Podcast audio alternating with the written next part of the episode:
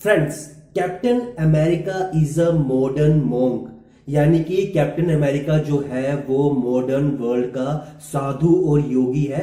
क्यों कह रहा हूँ मैं ऐसा? एक काम करते हैं प्रैक्टिकली एग्जांपल देना चाहूँगा। तो सुनते हैं पहले उनसे ही कि क्या कहते हैं captain Everyone's brain is noisy. It's what it does. It makes thoughts. And the problem is, I think in most of our lives, the root of suffering is following that brain noise and listening to that brain noise and actually identifying with it as if it's who you are. That's just the noise your brain makes. You know, and, and more often than not, it probably doesn't have much to say. It's going to help you.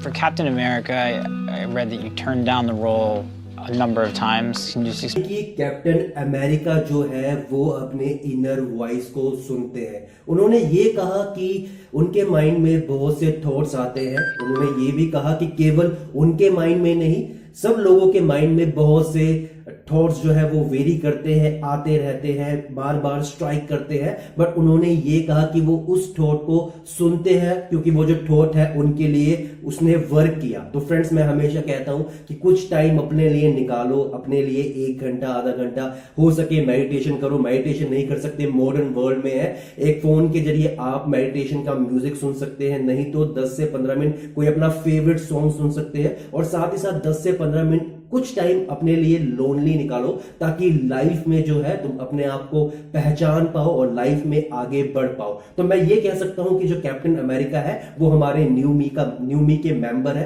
क्योंकि वो वही चीज़ follow कर रहे हैं जो मैं चाहता हूँ कि मेरे न्यू मी के फॉलोअर्स जो है, जो न्यू मी के मेंबर्स जो है, वो इस चीज़ को फॉलो करे और लाइफ में आगे बढ़ पाए। तो फ्रेंड्स आज के लिए काफ़ी है फ्रेंड्स बाकी यही चाहूँगा, खुश रहे हैप्पी रहे। Thank you so much friends